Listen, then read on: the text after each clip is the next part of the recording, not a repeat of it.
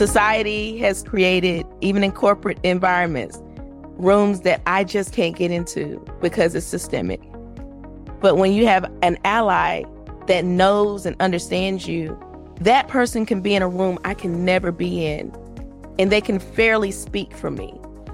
Welcome to Let's Get Proximate, the podcast that explores the stories, experiences, and challenges of others so we can learn to innovate, create, and collaborate with lived experiences different from our own. Join host Alex Allen and Callie McKee as they explore the power and proximity, leveraging the value of meaningful interactions and insights to disrupt false narratives and foster understanding that leads to real and lasting transformation. Let's dive into the latest episode and learn more about creating an inclusive future for all. This episode is brought to you by Cisco, an industry leader in technology innovations and solutions. With networking, security, collaboration, cloud management, and more, Cisco helps to securely connect industries and communities, creating the bridge to possible. Find out more at www.cisco.com. Welcome to the Let's Get Proximate podcast. I'm Alex Allen. My pronouns are he, him. I'm the Senior Director of Cisco's Diversity, Equity, and Inclusion go to market team. I'm brown skinned black man, and I'm wearing a dark gray polo shirt today. This is the eighth episode of the Let's Get Proximate podcast. And so please subscribe and make sure you check them all out. Our guests have been open and vulnerable and have shared their lived experiences. We've heard from people from so many different walks of life, people from EMEA, Latin America, our APJC region, gay, straight, men, women, black, white, Asian. And we have many more identities that we're going to learn about. Today's episode is going to be different. As more and more people are embracing proximity, we are learning so much about the mindset, skill set, and tool set that make these conversations work. This work is imperfect and requires us to reflect and learn from each other. People frequently ask me, what's going on with Proximity Initiative? What dramatic change have you seen? What actions does proximity drive? Instead of me telling you, I'm going to bring it to you live through the voices of two people who were matched as part of the proximity initiative and hear from them. One will be a senior leader and another person, a member of one of our inclusive communities. We're going to learn about their experiences with proximity, what they've learned, what they've discovered together about the proximity, about the power of getting proximate. So I'm going to start with Shonya Brathwaite, and she serves as the America Marketing Talent Development Program Manager, and she's the business DEI lead. She joined Cisco in 2004 and has worked in various roles such as HR, sales, project management throughout her 19 years at Cisco. She currently supports Cisco's early career marketers as a program lead over the Marketing Amplify program. Shonya is a Raleigh, North Carolina native and works in the RTP office. She is a mother of a 20 year old son who recently attends North Carolina A&T as a food science major. She is also a licensed minister, actively supporting her church and giving back to her community. In her downtime, you can find her curled up on the couch watching Netflix series surrounded by her three dogs. And then we have Jim Jones is a director of strategy and planning for the Global Services Organization, and he leads a team that supports the global service business. Jim has been with Cisco for 10 years. Prior to joining Cisco, Jim spent time at Cox Communication and in the Navy. Jim was born and raised in Wyoming and now calls Atlanta home along with his wife, Terry. Jim is the proud father of four children and one granddaughter. In his spare time, he enjoys time with his family, traveling, being outdoors, woodworking, reading, and learning. And so, team, would you please introduce yourself, Jim and Shonya, and give us your description and also please provide your pronouns? So, hello, everyone. I'm Shonya Brathwaite. I go by the pronouns of she and her. I am a brown skinned black woman with uh, medium length hair, and I am wearing a white shirt. Hey everyone, Jim Jones. My pronouns are he, him. I'm a white male wearing a dark gray shirt and just glad to be here today. Awesome. Are y'all ready to get proximate? Yeah. So the first question, and I think this is what always people kind of struggle with related to the proximity initiative and also just getting proximate in general. How did y'all meet? How did you feel during that first conversation, that first interaction? So the proximity initiative was kicked off at Cisco and it's been a wonderful experience. Shonya and I were matched through the program and we met for the first time and know, there were some guidelines to the program and things that you know we were talking through and some check boxes and when we first met I think we had a few minutes of awkwardness and then we just got to know each other and kind of level set hey we're here this is a two-way relationship you know, it started out, you felt me showing up personally. I, I felt there was a bit of an awkwardness and I, I didn't know what I should say, what I shouldn't say, you know, and it felt like I was there to be Shonya's mentor, but at least that's how the program felt. And then as we started the conversation, that all shifted and it just became a dialogue and we started a friendship and we just started finding common points. So that's how we got started. It felt a little interesting at first, given kind of the environment. It's a couple years later now, right? So the environment at that time was a little bit tense. And I think there was a lot of apprehension when we first started the program about what was the role? What should we say? What shouldn't we say? And Shonya and I just got to know each other and became friends. And really then vulnerability was able to set in and it just blossomed from there. So Shonya, I don't know if you want to add anything to that. I agree. When we came in, it, there wasn't guidance on when you meet, you introduce yourself, then ask this, then do this. So I think when we came together, there was that shared bit of, okay, I don't know what to do. Do you know what to do? We stared at each other and said, you know what? Hi, I am, you are. And we just came to an agreement of, listen, I just want to get to know you. And I shared with him, I want to learn from you just as much as you learn from me. So mm-hmm. this is not going to be a teachable moment of you sit here as a student. This is going to be teachable for both of us. And I think once we came to that understanding, we just relaxed. I think shoulders literally just came down. Yeah. And we took the time to get to know each other. And we learned that first we led more with commonalities. And I think that part of it took away the this is a black woman talking to a white man. And it just became two people that happen to work at Cisco together. They're two humans. They're getting ready to do a learning experience together. I think that was the key when we figured out it was a two way conversation, not a cycle that we were just going to go through based on a program. It became a two way dialogue. And I think that shifted, like she said, just it was, I say, almost a sigh of relief that we were going to be very two way in this relationship. And it just allowed us to open the conversation much wider. No, that's great. That's great. And I love that. Let me just also get really clear. What year was it when you first had your first proximity meeting? What year was that? Was that 2019, 2020? When was that? Do you don't remember? I think it's 2020. Yes. The only reason I do remember is we both—the one of the things we shared in common, we both had kids that were graduating and going to college for the first time. And it was the same time that the Floyd issue had just happened. So I think that was a portion of the uncertainty, and I think a portion of the commonality, literally the two. No, awesome. And I just also wanted to, you all had not met before that. And I just want to also mention one other thing was even for you, Jim, when you come in and you're having a conversation with somebody, I think the proximity initiative, I want to get your perspective on that. You didn't have to be the leader, right? You all came and had a conversation as humans so it leveled the playing field. So if you all don't mind, talk a little bit about that, if you don't mind.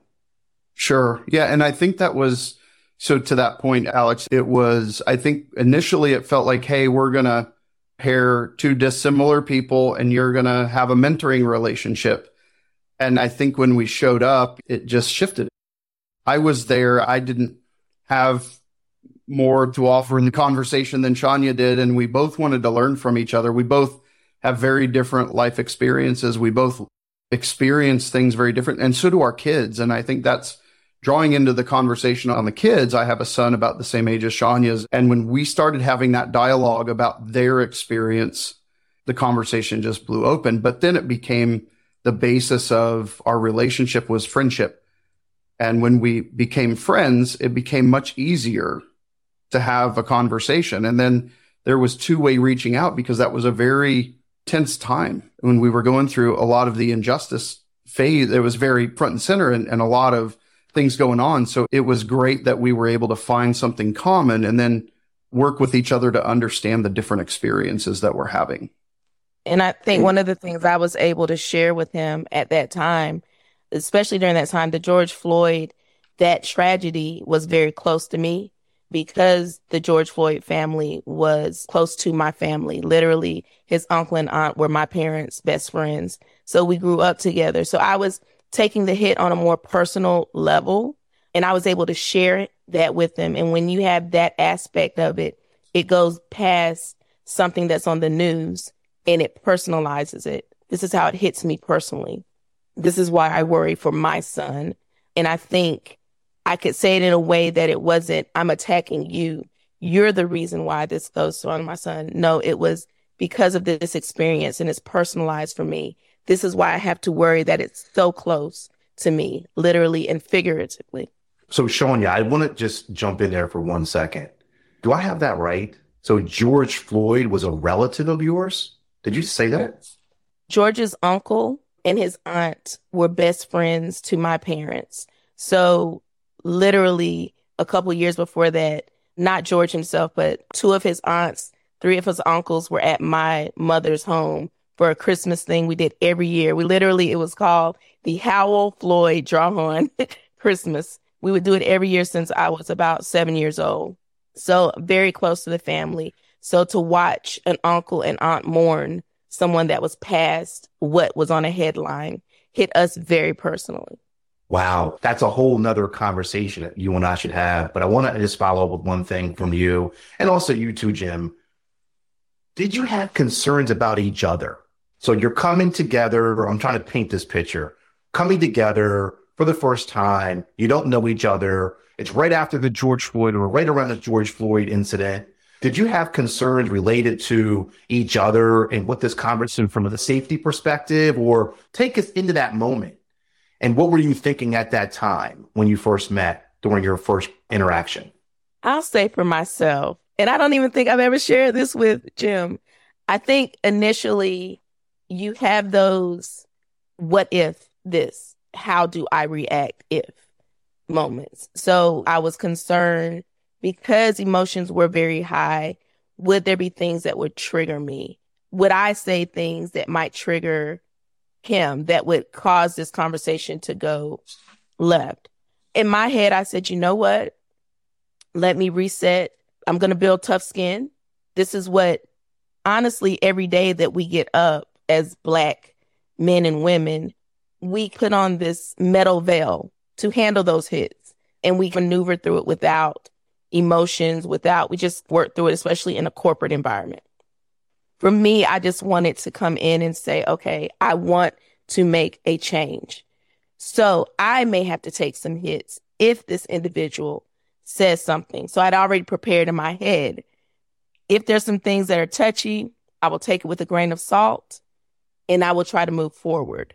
It was kind of like that protect mode that I think African Americans innately do. We breathe and it's our survival guide almost. So when I came in and he just said, listen, I think the very first thing out of Jim's mouth was, I don't know how to do this. I'm a little nervous. I almost just saw a warm teddy bear that I wanted to embrace. And I'm like, this is so safe. I can be exactly who I need to be. And I just wanted to just create a very safe place for him at that moment. I just became a nurturer, I think. Yeah, I'll, I'll, just build on that. I it was the first four or five minutes that my hands were cold and sweaty, and I don't usually get cold and sweaty hands. So I'm kind of got a tough exterior. I haven't been in the military and some of the things I've gone through in my life, and I sat there for a minute and I just I didn't know how to start the conversation, so I just started the conversation by saying I'm not exactly sure what we're supposed to do here. I knew why we were mm-hmm. here but I didn't know how to start the conversation because it almost the launch of the program almost came along as if it was a mentor mentee, you know, situation. And Shonya and I quickly evolved that. But in the first few minutes of the conversation, it was just a recognition that one, I didn't know what to do really. And I didn't want to show up and say something that would go against exactly what Shonya was concerned about. I didn't want to show up and mistakenly say something. So I said nothing. And I think as the first five minutes rolled on, we just said, okay, hold on. Let's just level set. This is a two way thing. Let's just get to know each other. And we broke down the barriers. And then Shonya created a very safe space for me.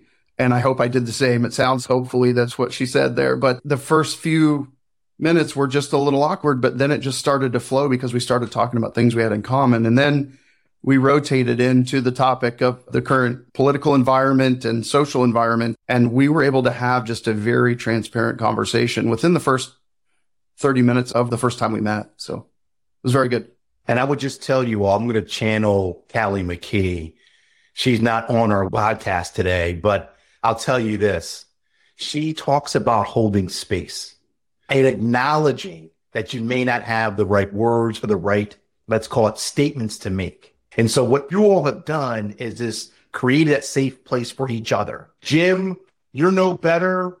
Shonya, you're no better. Was really you all connecting as humans and creating that safe place was really what proximity is all about. And then we're going to go into another question here, but like that is so important. So important to acknowledge that, hey, I don't have the answers. I may not have the right words, but I'm here to connect with you. I'm here to hold space with you as humans to really talk through our experiences. And that's what proximity, the anchor of what proximity is about, the center, the core of what proximity is all about. Now let's talk about the second step, right? The second step or the next version or the next thing to talk about is really about identity. And so if you all don't mind, share the many identities that you have related to who you are. So I'll give you a little bit of my life's journey to give you a view of my identity, I suppose. I was born and raised in a very small town in Wyoming and not a lot of diversity in my upbringing, which I'm okay. You know, that was a great place to grow up and live. And I would love to live in Wyoming again someday. But as I moved out of Wyoming, went into the Navy, I was exposed to a much more diverse scenario or diverse experiences. And I think part of my initial or younger life identity was just had a very homogenous experience. And as I grew through the Navy and then out into my public career, diversity became a very big part of every day. And I don't know that I mm-hmm. really grew through those stages in a way that allowed me to have empathy for the way other people, and I say other people, any other people, right? Because I didn't really have a lot of exposure. I didn't really gain empathy for how anyone else was experiencing the world except for my life and my immediate circumstances. And at Cisco, I think this is where a key identity shift occurred for me. And it all started with the proximity initiative and the multiplier effect. It drove some activity that caused me to become more proximate to people and things that are different than my life's experiences. And it put me in situations that pushed me way out of my comfort zone because it required me to look outside of who I am and where I live and the bubble I live in and all of my life's experiences to really see and experience it from other people's viewpoints. And I would say the proximity initiative is what it kicked off a multi year proximity journey for me, which has led to a significant change in my viewpoints, it's led to change in how I present myself, how I listen, how I've developed as a leader, how I've developed as a human being. Faith is a big part of my identity. And yeah, Shonya and I have a little bit of that in common there. So that's good. But as I deepened my faith and as I went on my proximity journey, I really just found empathy. And I think once you find empathy, your life changes. So I'm in a place now where my identity is probably 180 degrees different than I started. And I give a lot of credit to the proximity program. It's the foundation of some things that have not only changed me as a leader, but really changed me as a human being. Jim, I love that. I want to put a pin in all that. There's a lot of things you said around listening and action and like all those things. And it's interesting around your Navy experience too, right? So your Navy experience was probably would have started to expose you to other different types of people. And so I love that. And let me give it over to you, Shonya. I want to come back to that, Jim. But Shonya, let me give you a moment. I want to understand what you've learned from each other. So Jim and I actually talked about our upbringing, which was very different. So in contrast, I grew up very middle class in Raleigh, North Carolina. And my father was an engineer. My mom was a graphic artist. So we ate dinners together as a family. We watched TV together in the living room where I would hear debates of Mac versus PC all of the time. People used to say we're like the Huxtables. I guess we felt like that. I was in the Girl Scouts. My brother was in the Boy Scouts. Our neighborhood was extremely diverse. It it didn't start out that way. When we first moved into the neighborhood, we were the first black family. And there was a petition that was written to try to have us mm-hmm. move out. That didn't last long. Instead, we helped multiply the neighborhood. So my next door neighbor was from India. Our other neighbor was from Iran. I had another Asian couple that lived down the street that we used to play with. Just a very, I said, if anybody wanted to have a neighborhood that was United Nations, that's what I grew up around. So very cultural. So I grew up always wanting to learn about different people, no matter what the aspect of it was. The other part of it was, I honestly think I've always just had that empathy piece, whether it was an animal that needed to be, I was going to nurture it. One of my best friends in mm. elementary school was a young lady named Carrie who was blind, that no one would talk to Carrie. I decided to take on Carrie as my friend. She was a bleach blonde, blue eyed girl, and no one just would take the time with her. And because I didn't like mm. it, I decided to become her friend. So I think that kind of spilled over. But I think over the years, it grew especially in the corporate environment. And they're just things sometimes that you see. And I think for me, when it really got highlighted was when I became a mom and to see some of the things my son as a black male had to endure. I remember when Trayvon Martin happened and we've had a few incidents where we talked to people in sales where we had like a little fish, our version of a fishbowl conversation. And the question we led with was, when was the moment you realized you were black? And my son realized he was black during that Trayvon Martin incident. And I remember trying to talk to him about it. I remember he just ran down the steps and said, Why do they hate us? And that changed it for me, where I think I really grew a passion for diversity and equity. And so to be able to have that same platform and opportunity to do it on a corporate level like Cisco, it doesn't beat it. So this proximity piece I've shared with Alex. Being here almost 20 years, I have not seen anything, any program that has been this impactful. It was impactful for me as well. And I can see the change if people would run with this. It would be, I think, the momentum that would change the very facets of everything at Cisco. I love that. And I appreciate that, Shonya. What did y'all learn from each other? Just a couple highlights, a couple highlights real quick. What did y'all learn from each other in your conversations across difference? So, a couple of things. I think the first experience we talked about, just having different experiences, and I can remember this in another podcast I listened to, is you don't really understand the experience of someone else until you see it through their eyes, which couldn't be more true. We talked about a conflict Shonya's son at a gas station, and then we played that through if it were my son and how the outcome might be different or even the way that it evolved might be different. And I tie that over to some things I've heard in other podcasts and other readings is it's almost a, the conversation of what's a male student experience on a US campus and a female student experience on a US campus. How does Shonya's son have to think about just natural activities like protecting his person or being able to have his position in a line be safe. My son would go to the gas station, and if there was conflict over the line, he would feel free to speak his mind. Where, you know, in Shonya's son's experience, he might have started to do that, but somebody pulled him back because the outcome would have been different.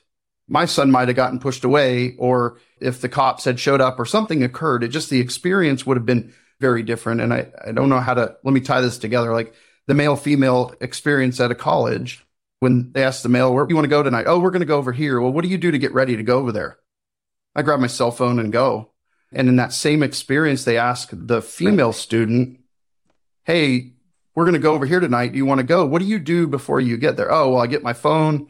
I let three people know. I take my rape whistle. I carry something to protect myself. And I just drew that connection. It was a little bit emotional for a minute to draw that connection to how we pay so much attention to that situation when we're learning. But when we go to apply it to different colors of people and that experience, we're less likely to have empathy for that situation. And that one scenario just, I don't know how to say it, it just kind of blew my mind to even process thinking through my son and her son having the same situation, but the outcome being so very different or the possibility of a bad outcome being very, very different for both. So I'll pass it off. Shonya, I stole your story there, but but it just that was very impactful. And when we talked about that, that flipped some switches for me. I yeah. think from my aspect, I think that what I really took away from it, anyone talking to someone from a different walk of life could learn is that it's not about someone purposely wanting to hurt. Sometimes someone just does not know. And if I can keep that in mind and say, they don't understand this experience, I could share it and I can be the perspective that they don't have. I sit from a different vantage point than that person. So if I share it, they now have a different outlook on it. So to naturally assume bigotry or racism or sometimes, and some of it is an upbringing, but until you have the dialogue, sometimes it's just a thing of, oh my gosh, I was not aware. So let me make you aware and let me have the assumption of assuming good. Let me assume good before I assume something else.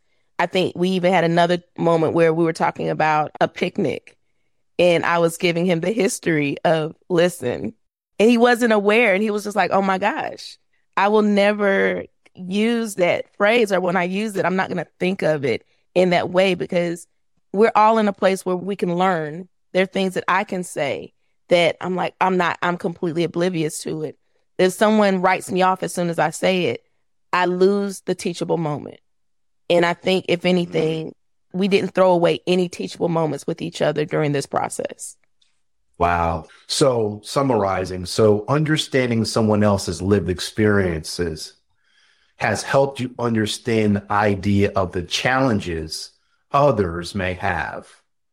Where, and also where you also may have privilege, right? So, Jim, that's what I was hearing from you around your son's experience at a gas station versus Shonya's son's experience at a gas station. And I'd love to just double click on that because I really want to have our audience listen to that. Let's just talk about that experience and what you all talked about in your proximity meetings related to the difference of experience from Jim's son, from Shonya's son. So let me give it to you all and you all explain that to our audience. And what was some of the moments of awareness that grew in that conversation? So I think probably the standout moment in that dialogue was when Shonya explained that another black man came over and helped her son out and said, Hey, hold up, this isn't going to turn out good. And then realizing with, with my son and that experience, and we talked about this, it's just, I wouldn't even have thought of that. I would let that evolve if it were my son or someone else's son at the same age, right? Having a conflict with another person. I would let that evolve because I wouldn't perceive there to be a negative outcome if someone had to moderate that. Where with Shonya's experience, when we talked about that, it, it, it just, the moderation wouldn't even occur. It would be an assumption of something when whomever was going to show up showed up, right? If the cop showed up, it would be an assumption of something, not a moderated dialogue where I think on the other side, they would try to moderate the conflict and maybe not so much with Shonya's son. And we talked through that a little bit. I think just to give context, it was during the time that gas prices were ridiculously high. And so we were dealing with people waiting hours sometimes for gas. And so my son wanted he was waiting, trying to get to work, and he pulled up to a gas pump and had taken the nozzle out and started pumping his gas when a white male ran over, got out of his truck and came up to him and was just like arguing with him initially. And so my son, keeping calm because I've had these conversations. I just need you to come home. I just need you to come home. And so he had that in his head. And so he calmly said, Hey, I'm almost done. I'll be pulling off soon. And the man was like, No, you're moving now, and used the N word, started getting in his face. And my son was just ready at that point, triggered, ready to react. And I think there was mentions of calling the police, and then another black male came up, an older male came up and calmed my son down and said, Listen, get your gas and go. This is not what you want to do. You don't want the police mm-hmm. called because we know it could have gone a completely different direction. Unfortunately, if a white male is saying he was in my face, he was doing this, and all you see is this angry black male. My son is a 5'11 black male with locks in his hair and tattoos. No one will care that he's articulate. No one will care that he's a college student, that he's studying food science to better the environment. No one will care about any of that because he'll only be labeled for that moment in time. And it only takes a moment in time for us where we have to constantly, just like I said when I was meeting with Jim, I wanted to think of every scenario first because I had to think what would be the impact? What is the what if? I tell you, I just want to summarize real quick because I think that's where our unconscious and conscious bias shows up. And I think as we've been talking about related to proximity is around our mind is really wired to make shortcuts. And so when we see people with dreadlocks or tattoos or a 20 year old, almost six foot black man, our mind goes to what we've, our past or what we've seen. And then that reconfirms our own identity where we may have privilege. And so it's just so powerful showing you Thank you for sharing that. And then, Jim, your perspective, I think, is great related. You're able to understand that your white male son, the same age, may have had a different experience or is able to navigate that experience differently related to the potential outcome, which could be harmful for another person of a different race. Yeah, I think so. And I think the shift for me is I would be more willing now that I have talked through this to step into that type of conflict to diffuse it because I know I have some personal connection to someone who's explained that to me and I understand it and I can see it a little bit better through their eyes than maybe I could have before. But I would let conflict ride and maybe not get involved. Where now, if I saw a similar conflict occurring, I'm more likely to step in to diffuse it so that it doesn't get to a place that would be bad and do that out of my learned experience with Shonya. So. And team, I'm going to say right now, that's the action. If you get close to a problem, you'll be compelled to try and solve it. When you get close to the marginalized, I'm quoting Bryan Stevenson. When you get close to the excluded, new insights will emerge, new understandings will emerge that you can't attain from afar. So because of her and its experience and Sean just sharing that experience, Jim has embraced that. Jim has embraced that. And so that's the action, you all. They just played it out live. And so I'm going to go to the next question. I love this. What was the most powerful moment that you all have both had together? You may have just described it, but have you had another powerful moment that you like to share with our audience that you had with each other or a learning moment or whatever that may be? And also, you could talk about your journey together too. I will say this I think the proximity piece for me, just Jim has become not only a friend, but Jim is an ally. And I think you can't get to that allyship without the proximity piece. The truth is this society has created, even in corporate environments, rooms that I just can't get into because it's systemic. But when you have an ally that knows and understands you, that person can be in a room I can never be in, and they can fairly speak for me. I can safely say that I think Jim is one of my brand ambassadors, and I would be perfectly okay because he would reflect me to my truest form. I don't have to meet someone on occasion that would go into a room that will give falsehoods about me that are made to give what they think are surface levels. I believe that if I have an ally that gets proximate enough to know me for my core, they have my general interest in mind, that they know when to speak for me in rooms and when not to speak for me in rooms. They know when there are opportunities for me that they're like, I can't go in this room, but I know someone. I can be a bridge for you.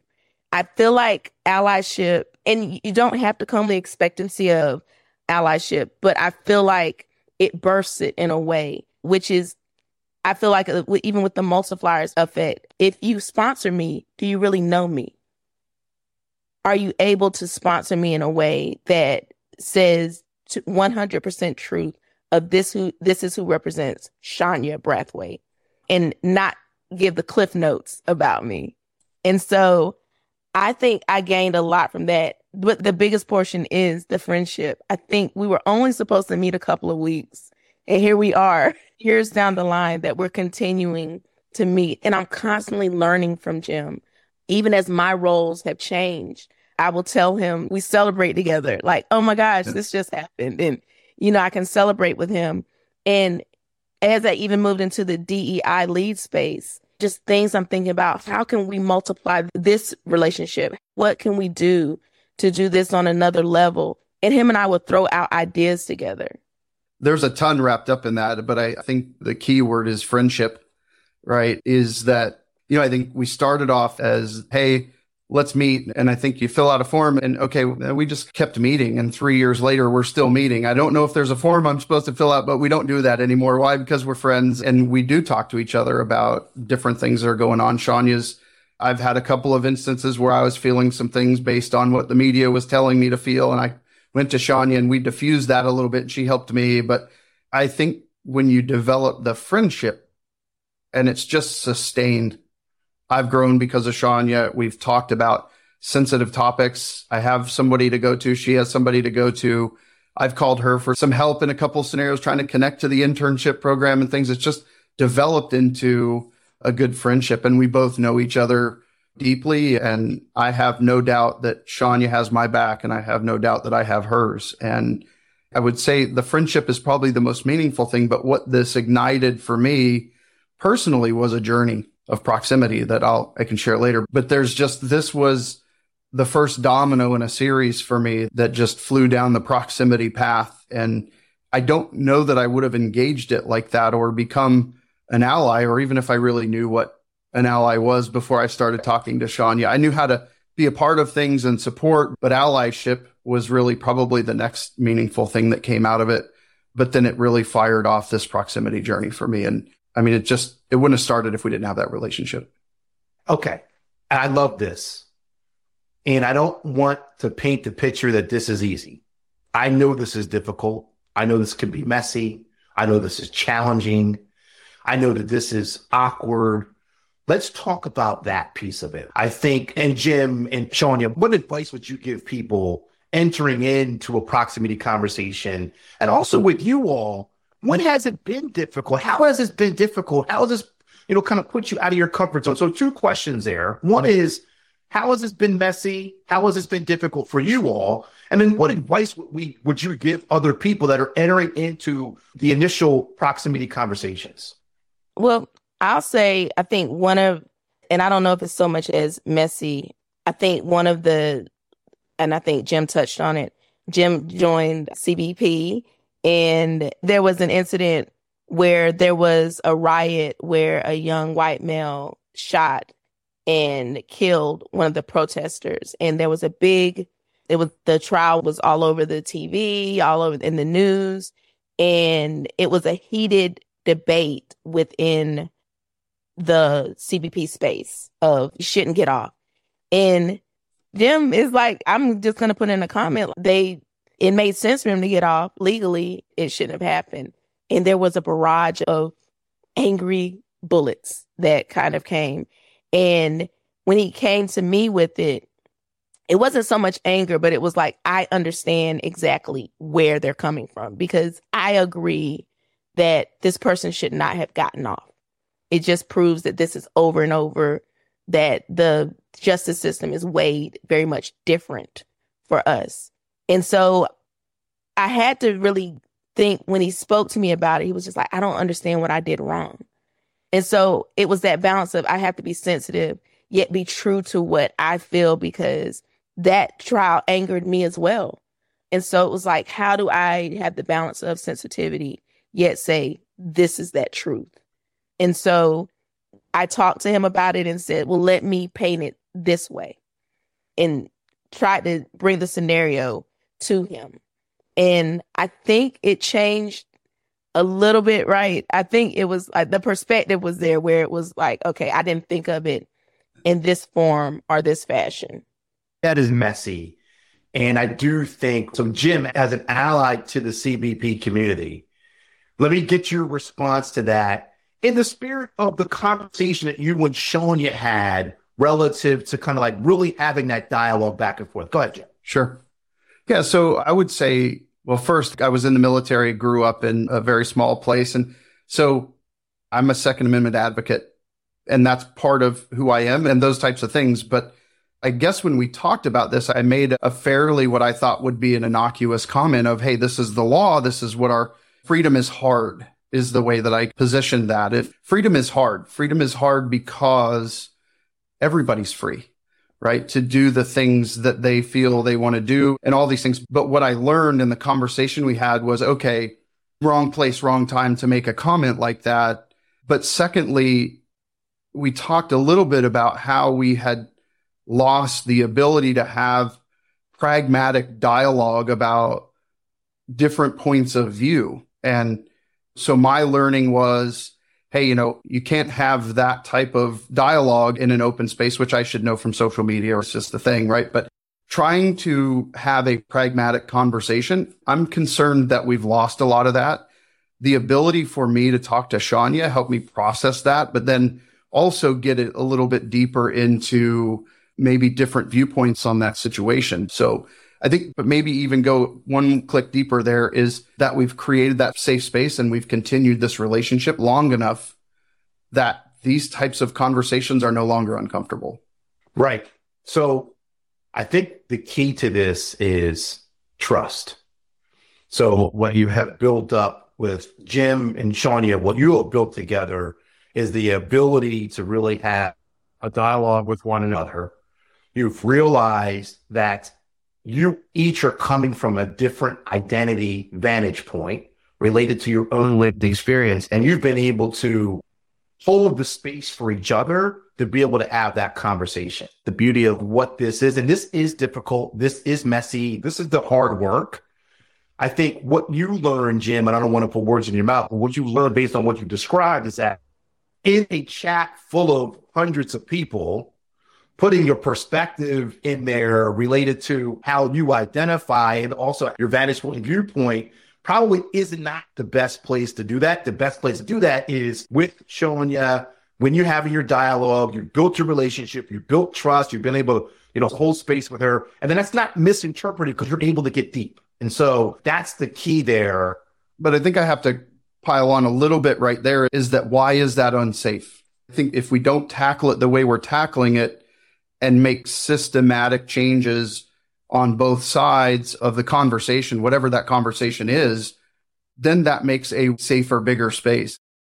Jim, you and I are about to give proximate right now. So look, I think that the environment, as Callie McKee would always say, the environment in which to have these conversations has to be set it has to be nurtured and created. And so I think what you all have done, you and Shonya have created that nurturing kind of environment to have those dialogues. Not every environment is created for proximity to be super transparent. And so yeah. this is awesome. This is yeah. great. Thank you, Jim. Thank you, Shonya. It's been my pleasure. This has been such a great conversation. Thank you for your vulnerability. And I tell you, what I've learned in this conversation is that that getting proximate. I mean, Jim, I think you said it either today, the last session we had together was there's only one way to really, or trying to understand as much as we can their lived experiences. And I'll just end with the quote from Bryan Stevenson, which has resonated with so many over the years is if you get close to the marginalized, if you get close to the excluded, new insights would emerge, new understandings would emerge, can't attain from afar. And so, everyone, thank you so much. And I appreciate your time listening to this podcast. And until next time, thank you so much. Let's get proximate, y'all. Bye bye. Thank you for listening to the Let's Get Proximate podcast, powered by Cisco. If you enjoyed this episode, please leave a review and be sure to subscribe so you never miss an episode. This episode is brought to you by Cisco, an industry leader in technology innovations and solutions. With networking, security, collaboration, cloud management, and more, Cisco helps to securely connect industries and communities, creating the bridge to possible. Find out more at www.cisco.com.